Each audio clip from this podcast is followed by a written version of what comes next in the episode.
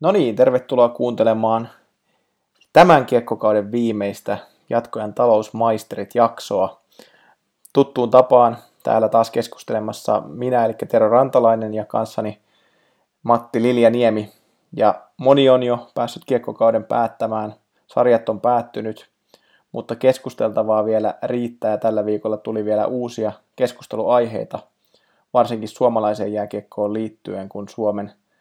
kiekkoilun yhtenä lippulaivana pidetty Jokerit järjesti tiedotustilaisuuden liittyen omaan omistus, omistus, omistusten jakamiseen ja taustalla tapahtuviin organisaatiomuutoksiin. Ja tänään tosiaan keskustellaan tästä jokereiden ja KHLn tilanteesta yleisesti. Ja ihan alkuun voitaisiin vähän avata tarkemmin sitä, että mikä ensinnäkään tämä KHLn tilanne on ennen kuin hypätään kokonaisuudessaan jokereihin – Eli KHL on tässä 2000-luvulla perustettu, Venäjällä perustettu liiga, jonka tarkoitus oli nousta tämmöiseksi NHLn haastajaksi Euroopassa. Ja siihen se päätös tuli kyllä ihan sieltä Venäjän korkeimmalta johdolta, eli siellä ihan Venäjän presidentti Vladimir Putin on, on ilmoittautunut sarjan keksijäksi ja perustajaksi, ja sitä kautta niin tästä haluttiin tehdä Venäjälle tämmöinen uudenlainen tuote, millä pystytään nostattamaan sitä omaa omaa menestystä ja luomaan tämmöinen NHL ja amerikkalaisten haastaja entistä suurilta osin. Ja oikeastaan siitä lähtien tämä KHL on toiminut hyvin, hyvin samalla tavalla seuroista riippuen. Jokerit ei ole siinä mielessä ollut tässä mitenkään erityinen tapaus. Joo, ja tosiaan jos ajatellaan, ajatellaan KHLn lähtökohtia, niin siinähän on hyvinkin niin kuin sama, sama taktiikka, mitä Neuvostoliitto jo aikoinaan käytti urheilun ympärillä, eli urheilumenestyksellä ja, ja näkymisellä urheilussa, niin haluttiin sitten korostaa, korostaa valtion erinomaisuutta. Ja silloin tietysti sitten ihan maailmanpoliittisesti tilanne oli hyvin erilainen 2008 ja siitä vielä useampi vuosi eteenpäin, kun, kun tota, KHL perustettiin ja kun KHL vielä sitten laajeni Venäjältä muihin Euroopan maihin, niin ajatushan oli, että, että tämä on Putinille ja Venäjälle erinomainen markkinointityökalu KHL, jolla, jolla sitten nostetaan Venäjän arvostusta ympäri, ympäri Eurooppaa, mutta sitten tietysti Venäjän valtion toimet muualla – ää, sitten aiheuttivat sen, että et, tota, tämä ajatus romuttui aika pikaisesti ja jokerit ikään kuin ehti lähteä kelkkaan mukaan silloin vielä, kun tilanne näytti erilaiselta ja sitten siitä eteenpäin niin, niin tota, tietynlainen alamäki alkoi aika nopeasti. Joo, ja KHL perinteisesti on mennyt sillä tavalla, että siellä on tietyt tämmöiset olikarkit, jotka rahoittaa näitä joukkueita, he on yleensä Putinin lähipiirissä, ja siellä jaetaan tietyt vastuualueet, että sinä kannat vastuun tästä tietystä joukkueesta ja rahoitat sen toiminnan, ja näin se oli myös jokereiden osalta, eli vuonna 2014, kun jokerit KHL siirtyi, silloinen omistaja Jallis Harkimo, joka 90-luvulla oli kasvattanut, tai 90-luvulta lähtien oli kasvattanut jokerit Suomen suurseuraksi, niin myi ensiksi Hartwall Areenan venäläisille sijoittajille Gennady Timchenkolle ja Arkadi Rotenbergille ja samalla myös jokereista lähti osa pois heille. Ja, ja tuota, siitä pöytä jokerit sai myös venäläistä omistuspohjaa. Ja nämä venäläiset sitten rahoitti tämän jokereiden lähdön KHL ja lupasivat rahoittaa sitä joukkuetta, että siitä saadaan rakennettua sitten KHL-mittapuulla ihan – menestystä tavoitteleva joukkue, niin kuin ne nyt on vuodesta toiseen kyllä olleet, että siinä mielessä asia on hoitunut kyllä niin kuin, niin kuin suunnitelma oli. Ja tosiaan KHL kohdalla nyt voidaan ajatella, että, että miksei sitten Venäjän valtio suoraan rahoita näitä koko sarjaa ja kaikkia seuroja, mutta ikään kuin siinäkin on varmasti tämä niin kuin markkinointi- ja mielikuva näkökulma, eli haluttu ikään kuin se mielikuva, että nämä on kaikki sinällään täysin itsenäisiä seuroja, eikä, eikä kyse olisi niin valtionsarjasta, koska ikään kuin silloin se mielikuvan rakentaminen on, on hieman vaikeampaa, jos, jos olisi ihan puhtaasti suoraan valtion kukkarosta rahoitettu sarja, mutta kun tiedetään sitten, mitenkä Venäjällä asiat tapahtuu ja, ja tämä ikään kuin oligarkkien pieni pyör, piiri sitä maata pyörittää, niin, niin tota, siinä on oikeastaan sitten perusta siksi, sille, että miksi juuri sitten nämä oligarkit nämä joukkueet omistavat ja heitä rahoittavat. Ja sitten tietysti sille, että miksi juuri nämä henkilöt, eli, eli Rottenbergit ja Timchenko tulivat sitten jokereita omistamaan, niin heillä oli sitten tietysti jo ennestään paljon kontakteja Suomeen ja, ja tota, hyvin, hyvin vahva side tänne, niin se oli ikään kuin loogista, että, että juuri tämä joukko ottaa sitten jokerit haltuun. Heistähän Boris Rottenbergillä ja Roman Rottenbergillä on, on myöskin Suomen kansalaisuus, joten, joten tota, se oli siinä mielessä hyvin looginen veto, että, että nämä henkilöt hallitsevat sitten jatkossa jokereita. Mutta siitähän päästään sitten siihen ongelmaan, mikä syntyi Venäjän valtion toimenpiteiden seurauksena, joka on sitten johtanut taloudelliseen pakotteisiin, jotka on sitten pikkuhiljaa laajenneet eri, eri henkilöitä koskemaan ja siinä vaiheessa, kun ne pakotteet laajenivat koskemaan jokereiden omistajia, niin se tietysti aiheutti jokereille vaikeuksia. Joo, pahimmillaan jokereilla oli siis tilanne se, että palkanmaksu esimerkiksi ei onnistunut koska tämä raha, mikä, mikä olisi Venäjältä tullut näiltä pakotteiden alla olevilta henkilöiltä, niin sitä ei pankit Suomessa ottaneet vastaan ollenkaan, ja taisi käydä jopa niin, että jokereiden palkanmaksu siirrettiin, siirrettiin Sveitsiin muistaakseni sen takia, että saadaan edes palkat maksettua, kun ne oli aika paljonkin myöhässä jossain vaiheessa. Ja se on tietysti jokereiden kokoiselle seuralle ja KHLlle ja, ja tota, koko niin kuin seuran sekä sekä jopa niin kuin sarjan imagolle niin täysin kestämätön tilanne. Ja se taas sitten ajo ongelmia siinä mielessä, että, että sitten alettiin miettimään muita ratkaisuja, että millä tätä saataisiin tätä tilannetta avattua. Ja tässä ehkä nyt tuli muutenkin vähän tämmöinen ajankohtainen tilanne, että, että sitten taas omistaja Jallis halusi sitten myöskin päästä eroon jo jokereista pikkuhiljalleen mikä taas sitten johti, johtui siitä, että hänen oma elämänsä, niin elämäntilanteensa oli muuttunut ja sitten hän ehkä huomasi, että tämä tilanne venäläisten kanssa, niin tämä on, on mennyt jo aika syvälle ja tästä ei varmaan enää niin kuin kuivin jaloin ehkä olisi pois päässytkään tai hänellä ei enää ollut mitään sanottavaa. Ja varsinkin kun on, on niin kuin huhuttu ja on kerrottu, että venäläiset ei oikein pitänyt siitä, minkälaisia summia he joutuivat lopulta antamaan jokereille, eli kun näitä pääomalainoina – näitä vuosittaisia tappioita kuitattiin, niin ne oli paljon isompia, mitä alun perin oli puhuttu, ja se, siinä ehkä alkoi venäläisilläkin tulla jo mitta täyteen, että, että kun oli puhuttu, että ei tarvi kymmeniä miljoonia laittaa, niin nyt esimerkiksi viimeiseltä neljältä vuodelta, eli 2015 vai 2018, niin jokereiden tappiot on ollut 56,2 miljoonaa euroa. Eli se on, se on reilusti yli 10 miljoonaa per kausi. Ja toisaalta taas liikevaihto, eli paljon jokerit tuosta saanut tuotua rahaa sisälle, niin se on heilunut siinä 12 miljoonaa ja 7 miljoonan välillä, eli pahimmillaan nämä tappiot on ollut yli kaksi kertaa sen, mitä jokerit on pystynyt rahaa tuomaan sisään. Niin nämä tappiot oli ehkä vähän liian, liian isoja, mitä nämä venäläisetkään oli miettinyt tai kuvitellut. Joo, ja varmasti kun ajatellaan sitä lähtökohtaa vielä silloin, kun jokerit KHL mukaan lähti, niin ajatus ei varmastikaan ollut se, että jokerit pystyisi itsessään tekemään voitollista liiketoimintaa tai nollatulosta, mutta tosiaan niin kuin sanoit, niin, niin todennäköisesti oletus oli, että ne tappiot olisivat pienempiä, mutta sitten tietysti nämä, nämä maailmanpoliittiset tapahtumat ja pakotteet ja kaikki muu sitten ylipäänsä suhtautuminen Venäjään, niin, niin ovat tehneet sen mahdottomaksi, että jokerit olisi sitten pystynyt liikevaihtoaan kasvattamaan sillä tapaa, kuin, kuin ehkä niin kuin alun perin oli suunnitelmissa, että se ei, se ei nyt ole ehkä hirveän kysyttyä olla, olla sitten jokereiden tukia ja, ja, ja kovinkaan monet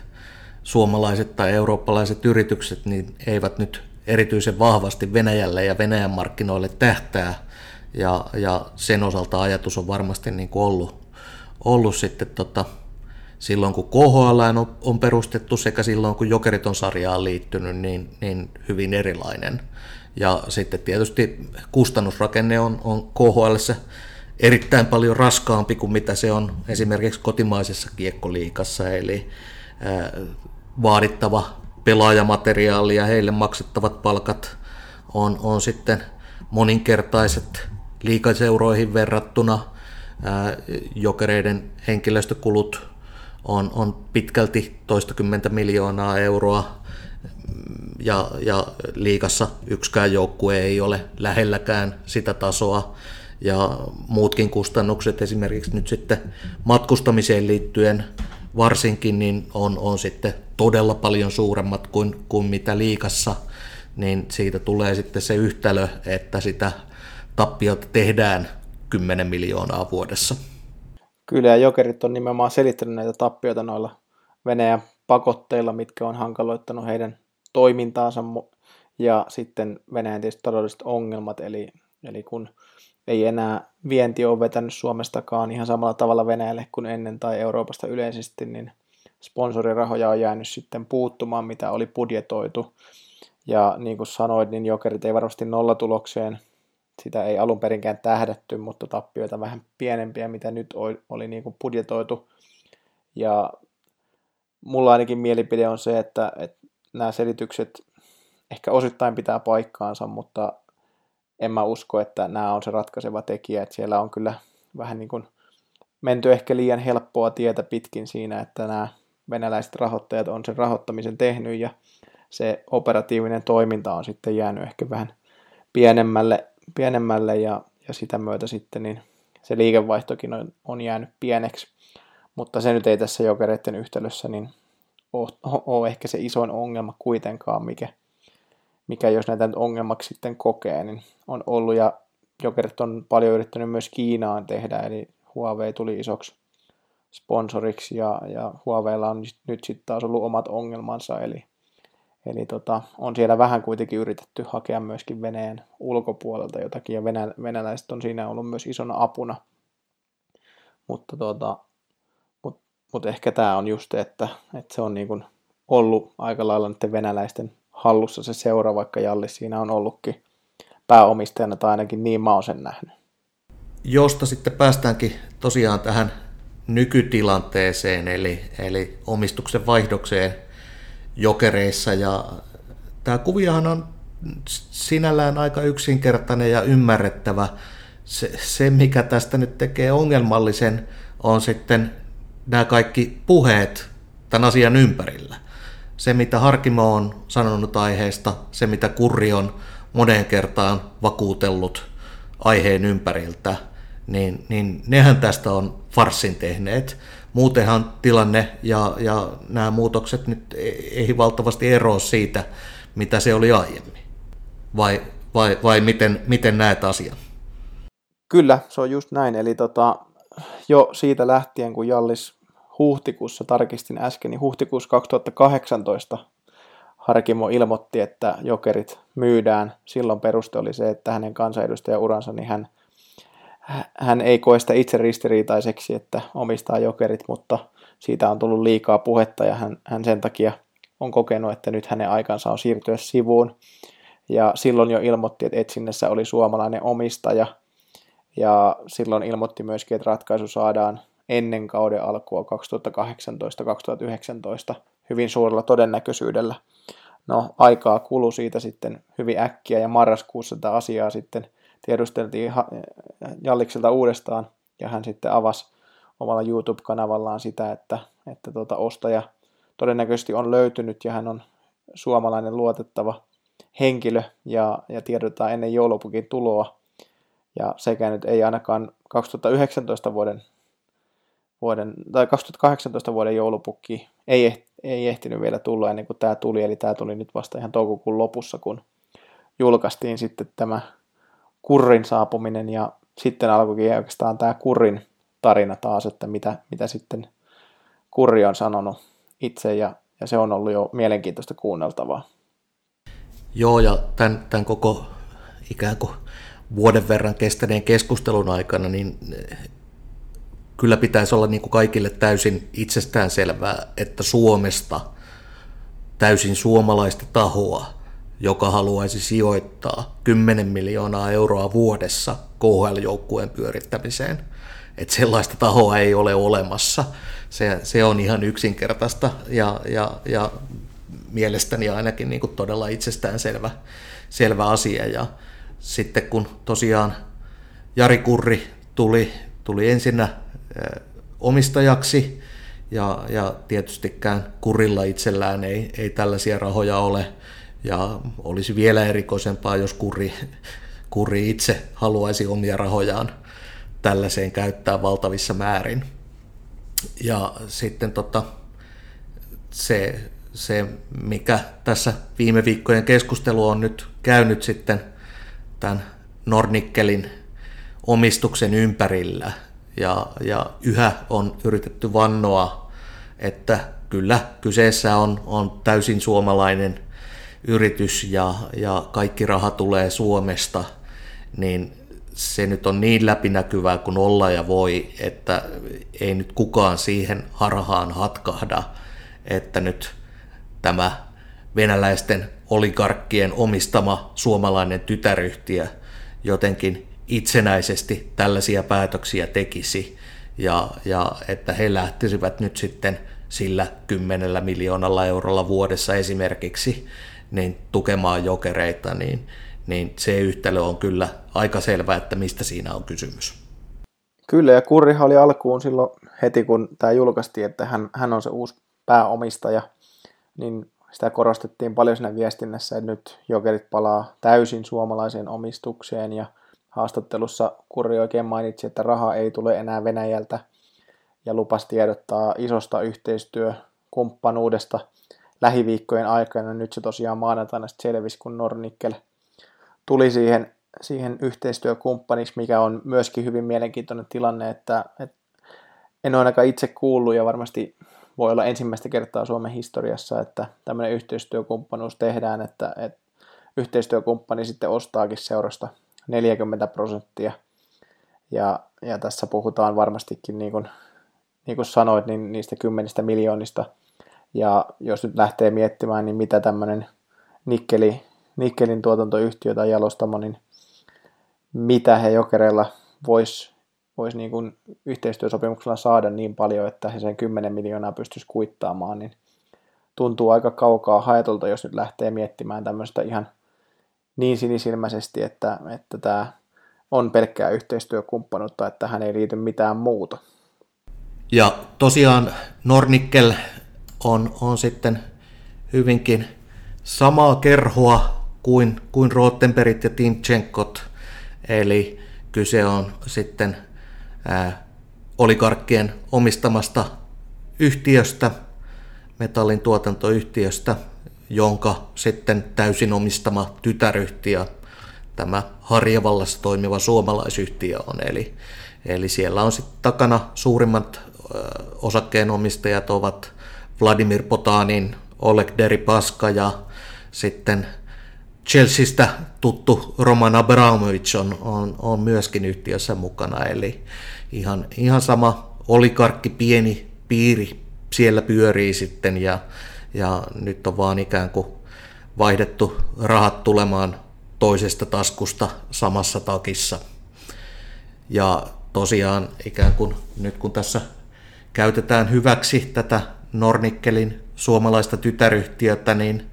sillä pystytään ainakin toistaiseksi sitten näitä, näitä Venäjää vastaan kohdistettuja pakotteita kiertämään, eli, eli jokereille ei tule sitten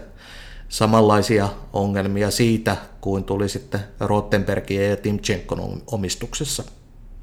Joo, ainakaan toistaiseksi Potanin ei kuulu millekään pakotelistalle ja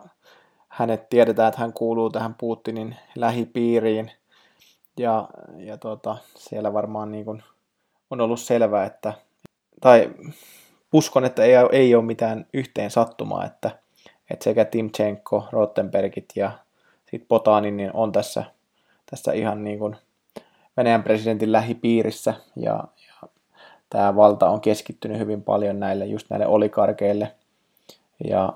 jokerit on nyt, nyt sitten Nornikkelin kautta ehkä yksi osa sitten tätä, tätä kokonaisuutta ja se, että koitetaan selittää, että tämä Nornikkel on täysin suomalainen yritys, niin sehän on vähän sama kuin koitetaan selittää jotakin isoja pörssiyhtiöitä, että, että se on täysin suomalainen yritys, vaikka toimii joku McDonald's, niin, niin voidaan sanoa, että Suomessa toimiva McDonald's, niin sen omistaja voi olla, että se on täysin suomalainen, mutta ei se McDonald's siltikään suomalainen yritys ole, että se ei siitä suomalaista yritystä kyllä tee. Joo, ja, ja tota, tämä kuviohan nyt pitäisi olla toivottavasti mahdollisimman monelle aika selvä. Ja jos tähän asti on, on jokereita kannattanut tai jokereihin suhtautunut positiivisesti tai neutraalisti, niin en nyt näe syytä, että miksi sen siitä pitäisi muuttua, että Rottenberg muuttuu Potaniniin ja Timchenko muuttuu Deripaskaan. Sinällään niin kuin tilanne, tilanne ei hirveän erilainen ole kuin aiemmin. Se, mikä itseäni nyt hieman yllättää ja ihmetyttää, niin, niin tota, on ylipäänsä Jari Kurrin rooli, miksi hän on lähtenyt tähän mukaan, ja se kaikki, mitä Jari Kurri tähän asiaan liittyen on sanonut. Ei pelkästään Jari Kurrin vakuuttelut siitä, että, että on kyse täysin suomalaisesta kumppanista ja suomalaisesta yhteistyöstä ja suomalaisesta rahasta, ei, en nyt usko, että Kuri on niin naivi, että hän, hän voisi olettaa, että nämä, nämä puheet menee sellaisinaan läpi. Mutta sitten myöskin Kurin kommentit esimerkiksi jokereiden talousasioista, se, että hän sanoo haastattelussa, että hän ei tiedä mitään siitä, mitä jokereiden pääomalainoille, joita yhtiössä oli sisällä kymmeniä miljoonia, niin on tapahtunut. Jari Kurri on kuitenkin yhä sitten yhtiön pääomistaja ja sitä kautta myös aika suuressa vastuussa siitä, mitä jokereissa tapahtuu. Joo, tämä Kurin tilanne on mielenkiintoinen siinäkin mielessä, että Kurihan on ollut siis Suomen, no, Suomen yksi kaikkien näköjen jääkiekkoilijoista ja sitä kautta maine on ollut erittäin positiivinen kansalaisten mielissä, niin se, että musta tuntuu ainakin ja mitä on, on piirini tai lähipiirini kanssa jutellut, niin, niin tota, tämä on jo vaikuttanut siihen, nämä nyt tulleet kommentit ja tämä kaikki, mitä tässä nyt on tapahtunut, niin siihen, että mitä kurista niin kuin ajatellaan. Ja, ja se on tietysti, toivon totta kai, että kuri tietää, mitä tapahtuu ja ymmärtää kaiken ja ei ole ainakaan semmoinen niin, kuin, niin sanotusti tai rumasti sanottuna hyväksikäytön uhri, että, että, että hän nyt tietysti teki ison palveluksen Jallikselle – koska varmastikaan jokereiden kauppaaminen, niin, niin kuin voidaan päätellä, vuosi, vuosi meni, meni siinä reilu, että tämä operaatio saatiin maaliin ja sitten kuitenkin päädyttiin niin sanotusti aika turvalliseen vaihtoehtoon, eli kurriin, mikä varmasti on ollut siinä niin kuin ihan alkumetreiltä lähtien mietinnässä, niin se, että, että toivon, että kurrilla,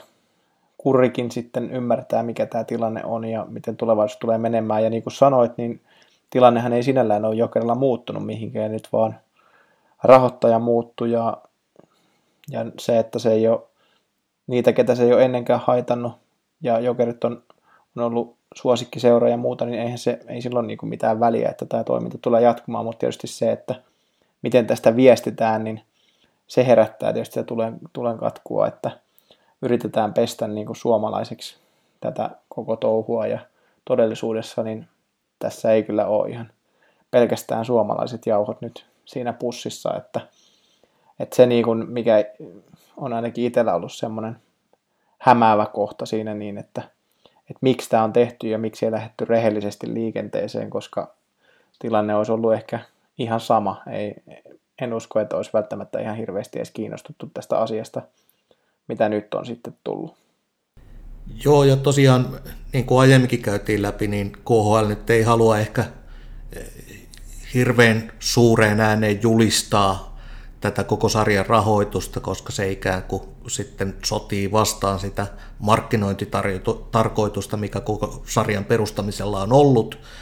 mutta sekään ei nyt tarkoita sitten, että pitäisi yrittää kurrin tapaan, muiden tässä mukana olleiden tapaan, yrittää selittää mustaa valkoiseksi, koska se ei nyt yksinkertaisesti tule onnistumaan, niin eh, ei sitä olisi nyt ehkä tarvinnut niin kuin, ää, eh, trumpettisoittokunnan kerran kertoa, että tässä on Potanin ja Deripaska takana, mutta ehkä, ehkä nyt sitten niin kuin vähän, vähän vähempi valehtelu ja, ja suuret puheet näistä tulevasta suomalaisuudesta, niin ei olisi tullut yhtä vahvaa vastareaktiota kuin mitä on nyt tullut. Ja Kurin itsensä kannalta nyt tosiaan toivon, että hän on tähän talouspuoleen ja sopimuspuoleen ihan oikeasti perehtynyt. Se mainehaitta, mikä hänelle nyt tästä mahdollisesti koituu, niin se nyt sieltä tulee tai on tulematta, mutta se, että vaikka Kurin ei ole tarvinnut tähän senttiäkään omaa rahansa laittaa hankkeeseen kiinni, eikä, eikä varmasti tarvitse niin kuin jokereiden toimintaa rahoittaa jatkossakaan, mutta toivottavasti hän on sitten niin kuin papereihin perehtynyt siinä määrin, että jossakin pahimmassa tapauksessa sieltä ei sitten kurille lätkähdä sellaisia vastuita, mistä hän ei tietystikään pysty selviytymään. Ja tarkoitan siis rahallisia vastuita ensisijaisesti, mutta, mutta niin kuin muitakin mahdollisia seuraamuksia, niin, niin tota, toivottavasti siellä nyt kurin, kurin parasta ajatellen, niin se, että hän ei tiedä mitään, niin ei nyt oikeasti pitäisi paikkaansa. Kyllä. Toi on ihan totta, että, että sitä pitää toivoa, että on selvitetty. Ja tässä vielä yhtenä tämmöisenä kuriositeettina näiden kaikkien tarinoiden keskellä, mitä on nyt jo tähän vaiheeseen kuultu, niin silloin kun kurri omistajaksi tuli, niin silloin oli puhetta, että, että tässä operatiivisessa toiminnassa mikään ei muutu siinä mielessä, että esimerkiksi toimitusjohtaja Kohonen saa jatkaa, mutta nythän sitten kun tuli tämä uusi omistaja ja ilmoitettiin maanantaina, niin myös toimitusjohtaja vaihtui saman tien. Ja tutustuin vähän tämän uuden toimitusjohtajan, eli Evelina Mikkolan taustoihin, niin tosiaan hän on nyt toiminut viimeiset seitsemän vuotta Hartwall Areenan kaupallisena johtajana. Ja kun muistetaan, että Hartwall Areena oli se, minkä Jallis myi venäläiselle Timchenkolle ja Rotenbergeille silloin 2014, niin tämä Mikkolahan on toiminut heidän alaisuudessaan nyt sitten koko ajan ja on, on varmasti sisällä tässä venäläisten toimintatavossa ja mentaliteetissa ja nyt hänet haluttiin sitten jokereiden johtoon ja jos nyt, tai mitä nyt löysin tietoa siitä, mitä taustasta löytyy, niin, niin voi, voisiko sanoa näin, että, että ehkä, ehkä se tausta, mikä siellä on ollut, niin ei välttämättä olisi, eli jos olisi ihan lähetty puhtaalla CVllä lukemaan, niin en tiedä, olisiko, olisiko päätynyt jokereiden toimitusjohtajaksi sitten tuolla taustalla. Niin tämäkin on tämmöinen yksi, yksi, mikä ainakin itsessä herätti vähän mietintää, että, että mitä tällä haetaan ja mitä tästä nyt sitten tulee, mutta se jää nähtäväksi. Joo, ja siinä on varmasti niin kuin hyvin samankaltainen tilanne, että, että kuka siihen haluaa lähteä mukaan. Eli nyt sitten tietysti jokereiden toimitusjohtajuus on, on mielenkiintoinen tehtävä, näkyvä tehtävä, mutta toisaalta siinä sitten joutuu myöskin ottamaan sen, sen tota, tietyn loan vastaan, mikä siitä tulee, että tällaisessa venäläisten oligarkkien pyörittämässä firmassa olet mukana ja se ei, se ei tietysti sitten ihan kaikille mahdollisille kandidaateille niin ole sellainen asia, mihin he haluaisivat lähteä mukaan.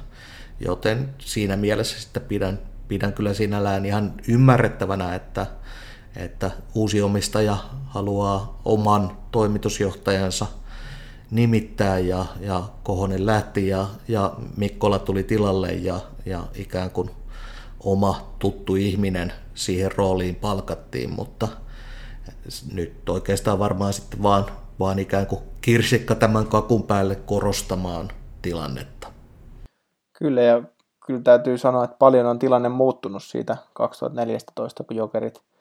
KHL lähti, että, että niin kuin on hyvin erilainen seura kuin sinne lähtiessä, ja, ja totta kai sen ymmärtää, että näin on käynyt, mutta, mutta ehkä tämä muutos on ollut isompi, mitä moni on, on miettinyt, mutta toki tämä mahdollistaa sen, että Helsingissä KHL pelataan ja, ja niitä huippupelejä täällä nähdään. Ja saa nähdä varmasti tulevaisuudessakin mielenkiintoisia käänteitä tulee ja päästään seuraamaan, että